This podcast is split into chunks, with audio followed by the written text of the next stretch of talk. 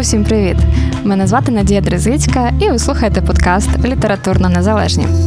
тридцять важливих книжок за тридцять років української незалежності. Спільний подкаст «Радіо Сковорода» та молодіжного медіапроєкту «Територія» за підтримки та з особливими бонусними рекомендаціями від інженерної інноваційної компанії «Елекс», якій теж цього року тридцять. Ох, і давно в нас не було такого холодного жовтня, мені здається. І він не лишає нам нічого іншого, як якомога довше бути вдома, насолоджуватись домашнім теплом. Сподіваюсь, ви в своїх будинках вже маєте таке щастя. Та зігріватись цікавими історіями, зокрема історіями на сторінках книжок. Тож ви слухаєте подкаст «Літературно незалежні». Мене звати Надія Дризицька, і давайте відкривати нові історії та зігріватись цієї осені разом. У п'ятому випуску ми продовжимо говорити про нехудожню літературу, хоча насправді жанр, про який сьогодні піде мова, він десь на перетині між художнім та нехудожнім. Не подбавлений при цьому коли публіцистичною, а коли, може, філософською складовою. А втім, дуже часто це досить особисті, інтимні роздуми, щирі, откровенні думки, і тому вони такі цінні. Ви, напевно, вже здогадалися, що мова піде про есеї, есеїстику і буде ще трішки короткої прози. Збірок есеїв від українських авторів у нас чимало, як індивідуальних авторських, так і збірок, які об'єднують різних авторів одним напрямом чи то однією темою. Обрати п'ятірку з них було зовсім непросто, але ми спробували зробити її досить різноманітною, з різними авторами і різними темами, які цікавлять і які болять, які варто знати відкривати, а на які варто не заплющувати очі. Які врешті вимагають проговорення в якості, може, хоч якоїсь тимчасової терапії. Сподіваюсь, в нас це вийшло. Тож, перейдемо до книг. А перед цим, як завжди, нагадаю, аби ви дочекалися кінця випуску, де для вас традиційно прозвучить тематична рекомендація від наших друзів та партнерів компанії «Елекс». Літературно незалежні з Надією Дризицькою. Почнемо з дуже тематичної до подкасту книги, яку я не можу не згадати, бо це, напевно, той, в якому сенсі підручник з української літератури, який варто погортати, аби пізнати її глибше, аби зрозуміти, що наша класика насправді не нудна, як у багатьох закарбувалось ще зі шкільних часів. Просто нам її, певно, трошки не так подавали. Аби полюбити її, врешті, надихнутись, зайвий раз до неї повертатись. Це книга Леоніда Ушкалова «Що таке українська література?». «Що таке українська література?» – це сорок п'ять есеїв, чи то сорок п'ять уроків, присвячені вітчизняним авторам, переважно класикам, та одвічним темам, які завжди цікавили людство. Такі як любов, самотність, щастя, правда, свобода, віра, влада, пам'ять та багато інших. Розкриває ці теми Леонід Ушкалов, відомий український літературознавець, письменник, доктор наук, якого, на жаль, не стало у дві тисячі дев'ятнадцятому році. Розкриває їх разом з одними авторами, віднаходячи і перетинаючи між собою їхні думки, погляди, промови та цитати з творчості. На сторінках ви зустрінете Сковороду, Франка, Довженка, Яновського, Квітку-Основ'яненка, Хвильового, Драгоманова, Меленюка та багатьох інших авторів, як широковідомих, так і не дуже. Вперше есеї побачили світ на шпальтах видання «Україна молода» у дві тисячі дванадцятому-тринадцятому роках, а у дві тисячі п'ятнадцятому вони були обережненько упаковані в одне видання, яке прагне зробити так, аби, цитую, «українська література перетворилась з сухого підручника життя на живлющий іскристий лимонад». А власне таким іскристим і живлющим, живим є сам текст і формат викладу від автора. Кожен есей Леонід Ушкалов формує і, власне, називає уроком. І в такому стилі промовляє до читачів, розмовляє з ними як з учнями, створюючи ілюзію уроку та присутності в такому умовному класі. Сьогодні третє грудня, день народження Григорія Сковороди. І цього дня мені хочеться поговорити з вами, дорогий читачу, про самотність. Чому про самотність? Мабуть, тому, що, здається, ніхто з українських письменників не розумів її глибше за Сковороду. Для нього самотність щось божественне, щось таке, що дозволяє людині піднестися високо-високо над життєйською суєтою, а може навіть над самою собою. Важко уявити, писав філософ, наскільки це приємно, коли душа вільна й відречена від усього, неначе той дельфін, мчить він у небезпечному, але не безумному русі. Це щось велике й властиве лише найвеличнішим мужам та мудрецям. Тільки, як ви могли помітити, говорять так про літературу далеко не кожні викладачі. Не всі шкільні викладачі, на жаль, вміють так вдало жонглювати історіями, цитатами, перемежовуючи це з високим та буденним, зачіпаючи живе. І мало хто з викладачів вищих навчальних закладів може собі дозволити, говорячи про літературу, насипати термінами, забути про академічну мову і просто доступно відкривати її. Леоніду Ушкалову вдалося і те, і інше. Тому так і затягують його уроки есеї. Своїми есеями автор робить класичну українську літературу цікавою сьогоденню. Він розповідає про засади українського фемінізму в ідеях Ольги Кобилянської та Наталі Кобринської, або ж про алкогольні уподобання Шевченко чи його ж тягу до самотності, про ідеї свободи у текстах Григорія Сковороди або про астрологічні зацікавлення та мотиви у трактатах Юрія Дрогобича. Розповідає, що снилося класикам і якими були ті, для кого вони писали. Власне, автор надихає нас повертатись і переосмислювати відомі історії, наново відкривати і відомі нам з дитинства імена. Та невже ж таки наша література існує лише для того, щоб засвідчити можливість неможливого? Пам'ятаєте, як у тисяча дев'ятсот вісімдесят дев'ятому році Оксана Забужко казала: «Історія української літератури є історія проклятих поетів». І саме тому ненаписаних книг. І всі свої надії Забужко поклала на ні-ні, не на дольче фар ньєнте, на мужність наших поетів і філософів, на їхню мужність всидіти в робітні під лютий гул поблизьких барикад. Я теж покладаю на неї свої надії. А я ж покладаю надії на те, що хоч трошки надихнула вас взяти до рук цю книгу. Наскільки знаю, її давно вже немає в продажі, хоч і вийшла вона зовсім нещодавно, у дві тисячі п'ятнадцятому році, але впевнена, в бібліотеках її точно можна знайти, що й дуже раджу зробити. Літературно незалежні від Радіо Сковорода та молодіжного медіапроєкту «Територія». Від літератури перейдемо до інших мистецьких жанрів і форм. До мистецтва візуального, а саме до графіки, живопису, скульптури, від українських митців, які заслуговують бути відомими, які є шедеврами, тільки що чомусь не до кінця і не всіма визнаними. І ось цю прогалину, як певний уклад такого переліку українських шедеврів, вирішила заповнити Діана Клочко, провідна українська мистецтвознавиця, лекторка та журналістка, у книзі «шістдесят п'ять українських шедеврів. Визнані та наявні». Ця книга почалася з образи. Багаторічний досвід публічних читань навчив мене, що про будь-який із шедеврів західноєвропейського мистецтва можна доволі швидко знайти кілька текстів і відео з різними інтерпретаціями зображеного.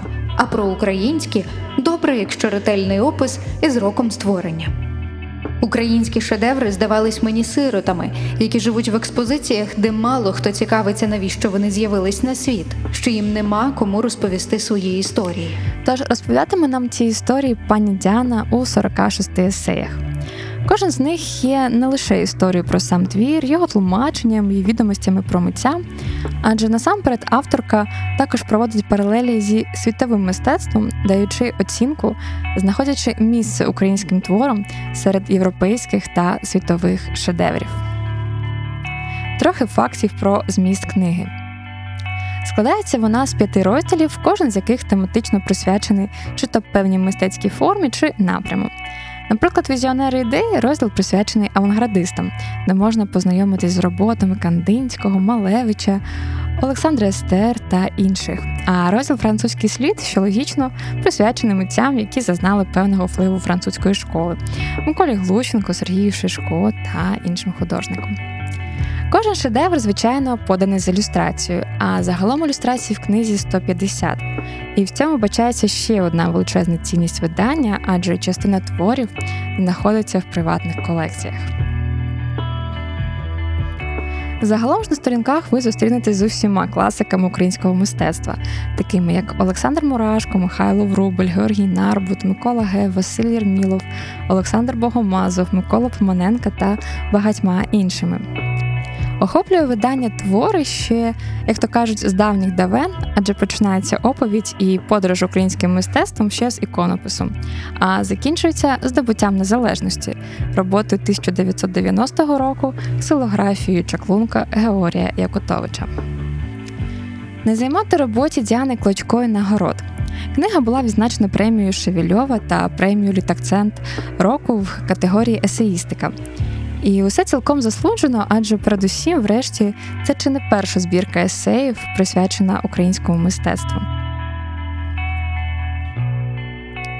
Насправді не складається відчуття, ніби книга виникла з образи, як каже нам пані Діана.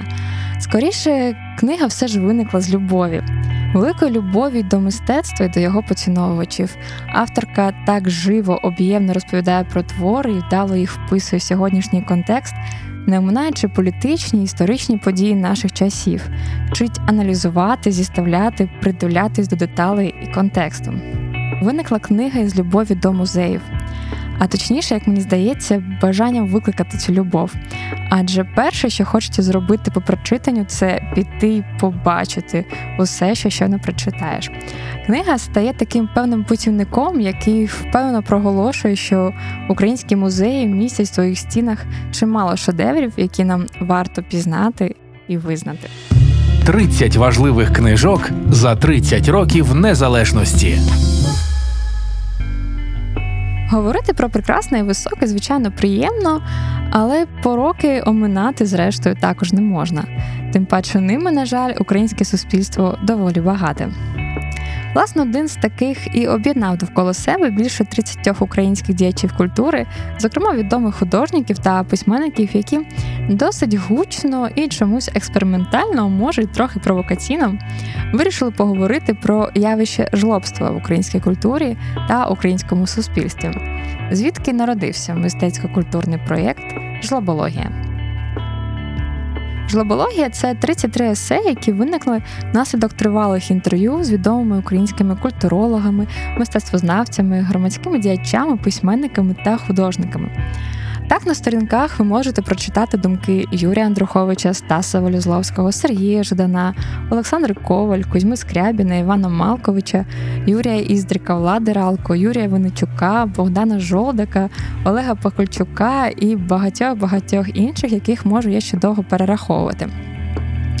А певною межею їх роздумів слугують картини, світлини, колажі Павла Жарко, Стаса Волюзловського, Владислава Шерешевського, Сергія Хохла, Івана Самосюка та інших художників, які говорять про явище жлобства візуально, називаючи напрям жлоб-артом, а себе художниками-жлобістами.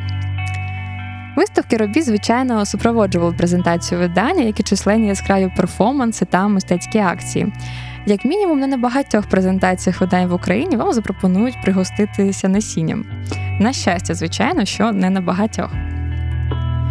«Жлобологія» побачила світ у дві тисячі тринадцятому році і була певною реакцією, таким собі стогоном, криком творчої інтелігенції на події, які відбувались в країні, і на владу, яка була уособленням того жлобства на чолі з тогочасним президентом Януковичем.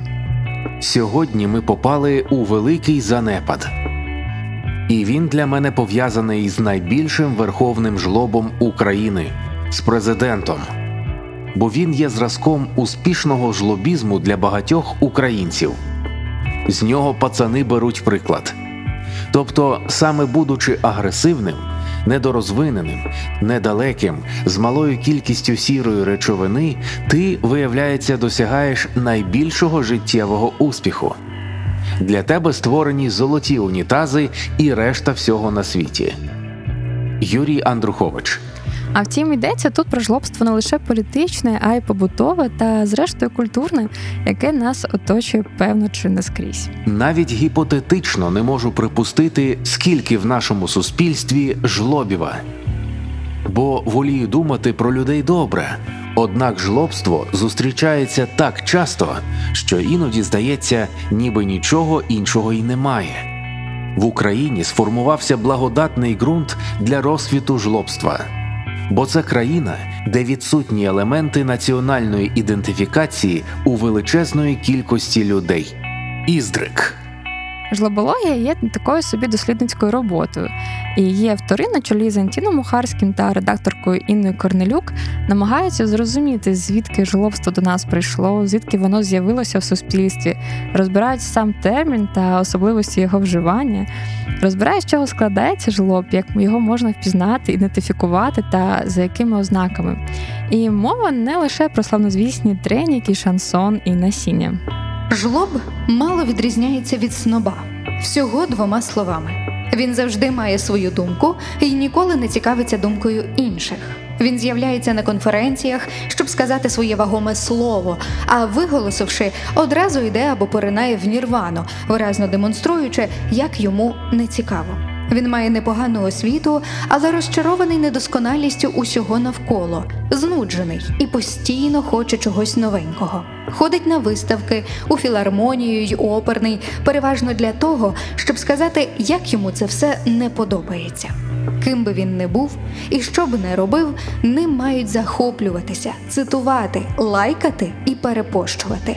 Олександра Коваль. І, власне, досліджують, чим жлобство є як явище сьогодні. До яких наслідків воно нас веде? Жлобство для мене вже давно є культом з усіма ознаками сучасної релігії.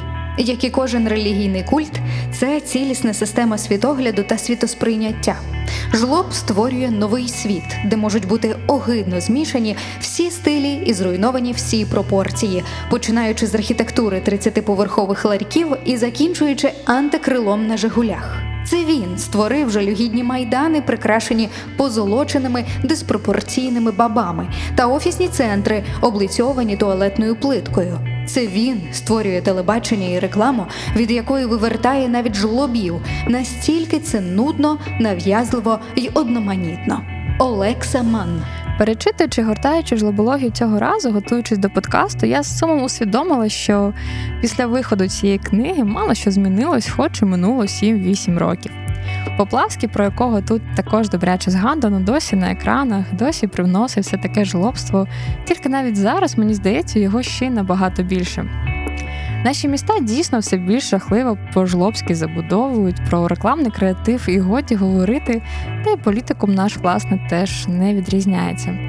Тож книга і думки в ній залишаються актуальними і, гадаю, породжують чимало рефлексій у кожного.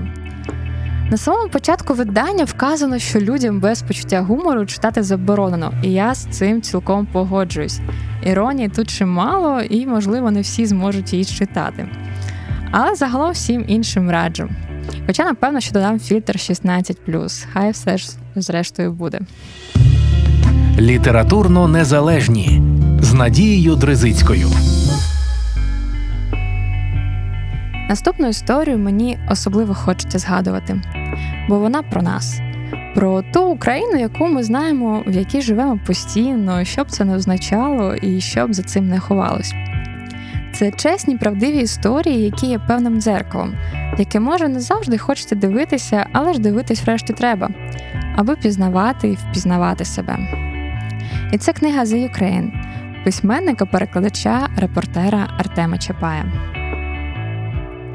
Почну з того, що скажу, що «The Ukraine» насправді складно віднести до якогось жанру. Сам автор називає це оповіданнями, які стоять десь на кордоні, між художнім та документальним, між реальністю та витвором уяви. Цитую, мабуть, на основі реальних подій. І без автора мені буде трохи важко вам про неї розказати, тож надаю йому слово. Це книжка про реальність як таку. І, власне, чому змішано документальні фрагменти із художніми, оскільки, ну, мені здається, що іноді художній синтез, він може бути правдивіший за якусь абсурдну дійсність. Тому що, от я особливо, коли працював журналістом, дуже часто ти стикаєшся з такими речима в реальності, що ти думаєш, якби це було в художній книжці, то ти би подумав, що це натяжка. І тому іноді виходить, що якісь е, е, випадковості, які трапляються в реальності, можливо, краще згладити і заокруглити, і вийде набагато правдивіше.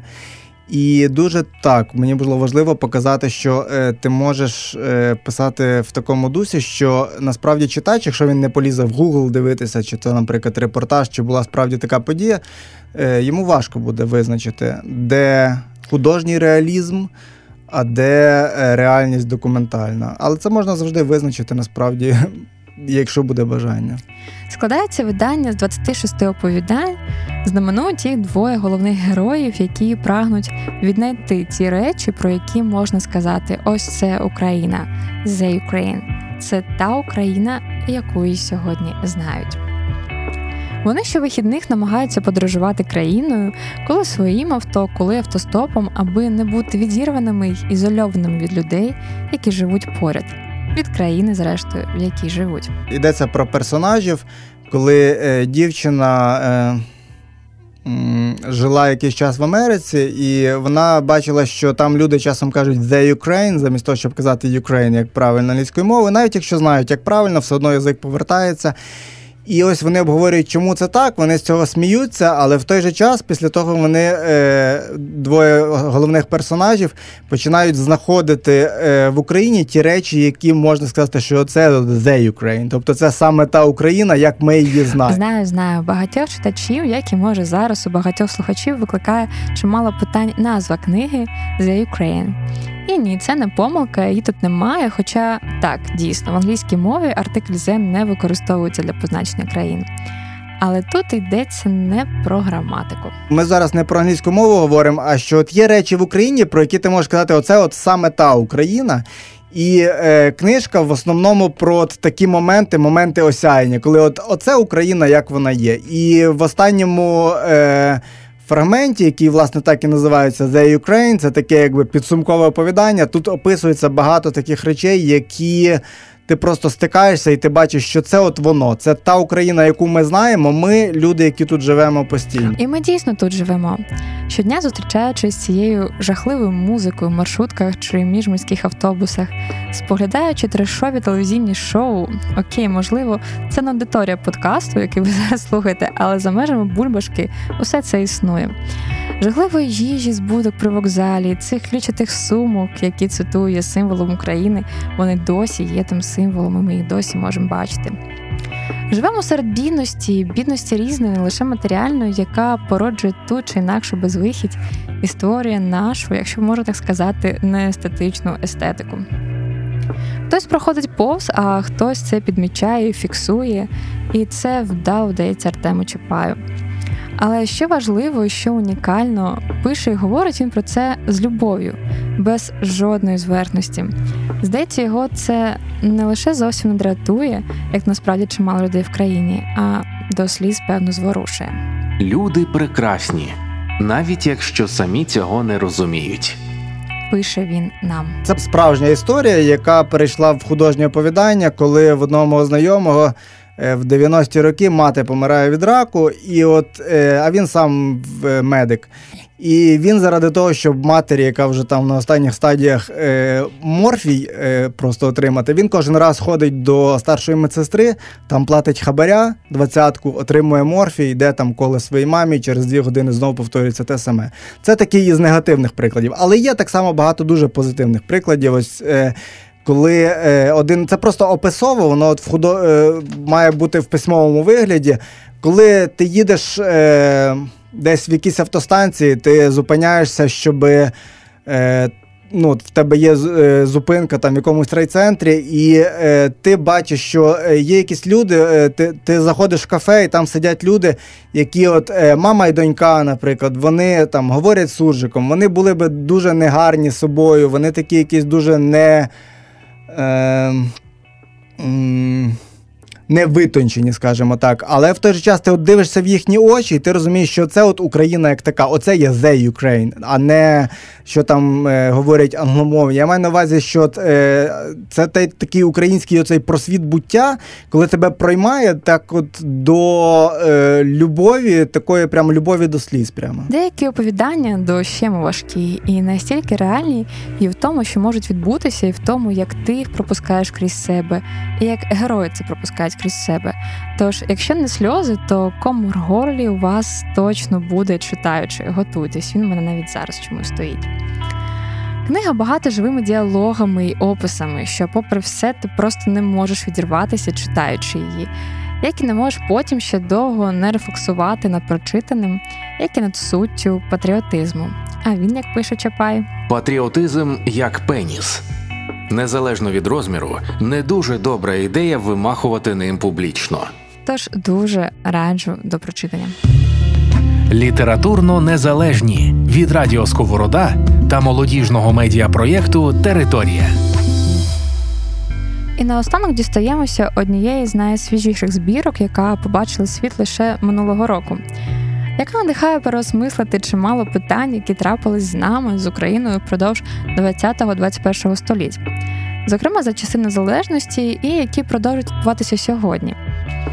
Аби зрозуміти врешті, що нам робити далі – будувати стіни чи будувати мости. І це збірка від членів українського пенцентру «Мости замість стін» або «Що об'єднує українців», упорядницею якої є Тетяна Терен. Здавалося б, мости, щоб об'єднувати, стіни, щоб захищати, ніби ж все просто, логічно і зрозуміло. Але не тоді, коли йдеться про історію та географію України, адже тут ніколи не було просто, тут ніби й досі не всім і не все зрозуміло. У нас сила селенна кількість непроговореного, невиговореного, непочутого і незрозумілого. Ми лише вчимося всьому тому, що мали би знати давно і на пам'ять. Зоя Казанжи. «Мости замість стін» або «Що об'єднує українців» – це двадцять есеїв від двадцяти українських інтелектуалів, які розмірковують про сучасну Україну та феномен соціальних стін та мостів. Що ми будуємо зараз? Мости чи стіни? А для чого нам стіни? Щоб роз'єднувати чи захищати? З ким нам потрібні мости, а з ким їх краще зруйнувати? І що врешті дійсно об'єднує українців? Яким або з чим є той міст? Відповіді на ці та інші питання шукають Остап Славинський, Катерина Калитко, Павло Казарін, Віталій Портніков, Вахтанг Кебуладзе, Галина Вдовиченко, Володимир Рафаєнко, Лариса Денисенко та інші автори. А передмову до них веде Андрій Курков. «Мости замість стін» – це не тільки про сьогодення, це і про вчора, але насамперед – це про завтра. Ми живемо у світі, де важко вигадати щось нове, але дуже легко повторити старе. Особливо старі помилки. Андрій Курков. Усі есеї є результатом медіапроєкту Пен-клубу і були раніше опубліковані у журналі ен ве, а згодом видані у збірці. Це книга про незагоєні ранні шрами. Про долі, зруйновані посталі, про міста й потяги, про революції та війни, врешті про мости і стіни, збудовані і зруйновані, реальні та уявні. Хиткий баланс є запорукою психічного здоров'я і умовою можливості індивідуального успіху. Ми потребуємо стін, щоб убезпечити себе від зазіхань з боку інших. Але водночас ми не спроможні вижити без мостів, які поєднують нас із ними. Вахтанг Кебуладзе. Я нарешті дійшла до того, що нас по-справжньому об'єднує. Війна. Причому вже не вперше. Щоразу новими є масштаби стресу і водночас зворушення, які приймають людей у непростих життєвих обставинах. Часом ці явища стають настільки всеохопними, що їх не може вмістити крихке людське тіло. Це така раптова, усвідомлена, потужна любов до життя і землі, на якій воно розгортається. Наче завтра тобі має відібрати геть усі шість чуттів, і ти поспішаєш востаннє захланно насолодитися світом. І згадуєш, що ти в ньому не сам, і прагнеш надолужити роки розділення. Катерина Калитко. Щиро раджу взяти до рук цю книгу і прочитати, почути ці голоси, ці думки. На мій погляд, усі автори, не дивлячись на сьогодення та його виклики, намагаються зберігати оптимізм та надію. Принаймні, мають таке бажання, хоча відчуття тривоги і, можливо, певної розгубленості теж прочитується між рядків. Тож, повторюсь, дуже раджу. На цьому в мене сьогодні все. Дякую, що були разом. Зичу усім нам теплих жовтневих вечорів з новими історіями. Почуємось. Особлива бонусна рекомендація від інженерної інноваційної компанії «Елекс», якій теж цього року тридцять. Усім вітання, мене звуть Боєчко Денис, я працівник компанії «Елекс», я працюю проектним експедитором. Я в цій компанії вже трохи більше місяця, і зараз я хочу зачитати уривок з книжки «Так, але!» авторства Тараса Прохаська. «Так, але!» – це збірка есеїв Тараса Прохасько, яка побачила світ у дві тисячі вісімнадцятому році. Книга містить тридцять чотири лаконічні тексти, есеї, які насправді розповідають чи не про все. Які насправді розповідають чи не про все, адже говорять і про майбутнє, і про минуле, і про сьогодні в усій його простоті зі звичними буденними речима. Про балкони й фіранки, світло й каміння, гойдалки й туалети, проходи містом і зйомки фільму в Карпатах.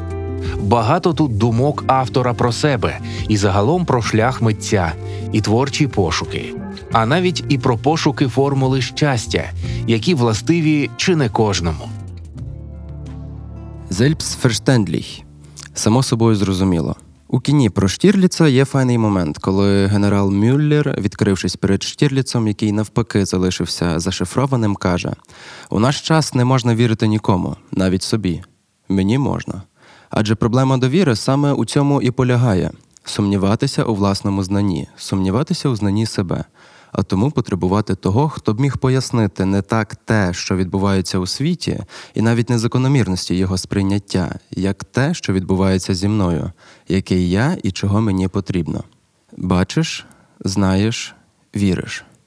Дивні синоніми, які говорять про одне і те ж. Про міру свого прийняття дійсності у доступних тобі межах.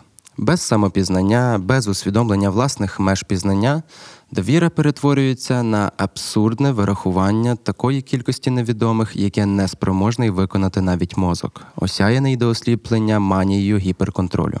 Проблема довіри ускладнюється тим, що вона прикута до інстинктів і самозбереження, і влади. Тому наскрізь пронизана страхами і бажаннями. А щоб довіряти, треба якраз не боятися.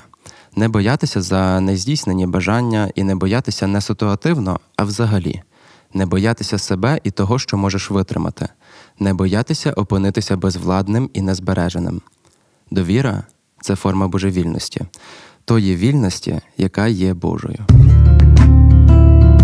Оформлене видання двома десятками яскравих ілюстрацій художниці Олени Придувалової. Збірка есеїв була відзначена нагородою «Книга року бі бі сі» в категорії «Есеїстика» в дві тисячі вісімнадцятому році, а також Національною премією імені Тараса Шевченка у дві тисячі двадцятому. Подкаст «Літературно незалежні» з Надією Дризицькою від Радіо Сковорода та молодіжного медіапроєкту «Територія». тридцять важливих книжок за тридцять років української незалежності. За підтримки та з особливими бонусними рекомендаціями від інженерної інноваційної компанії «Елекс», якій теж цього року тридцять. По вівторках на SoundCloud, Google та Apple Podcasts.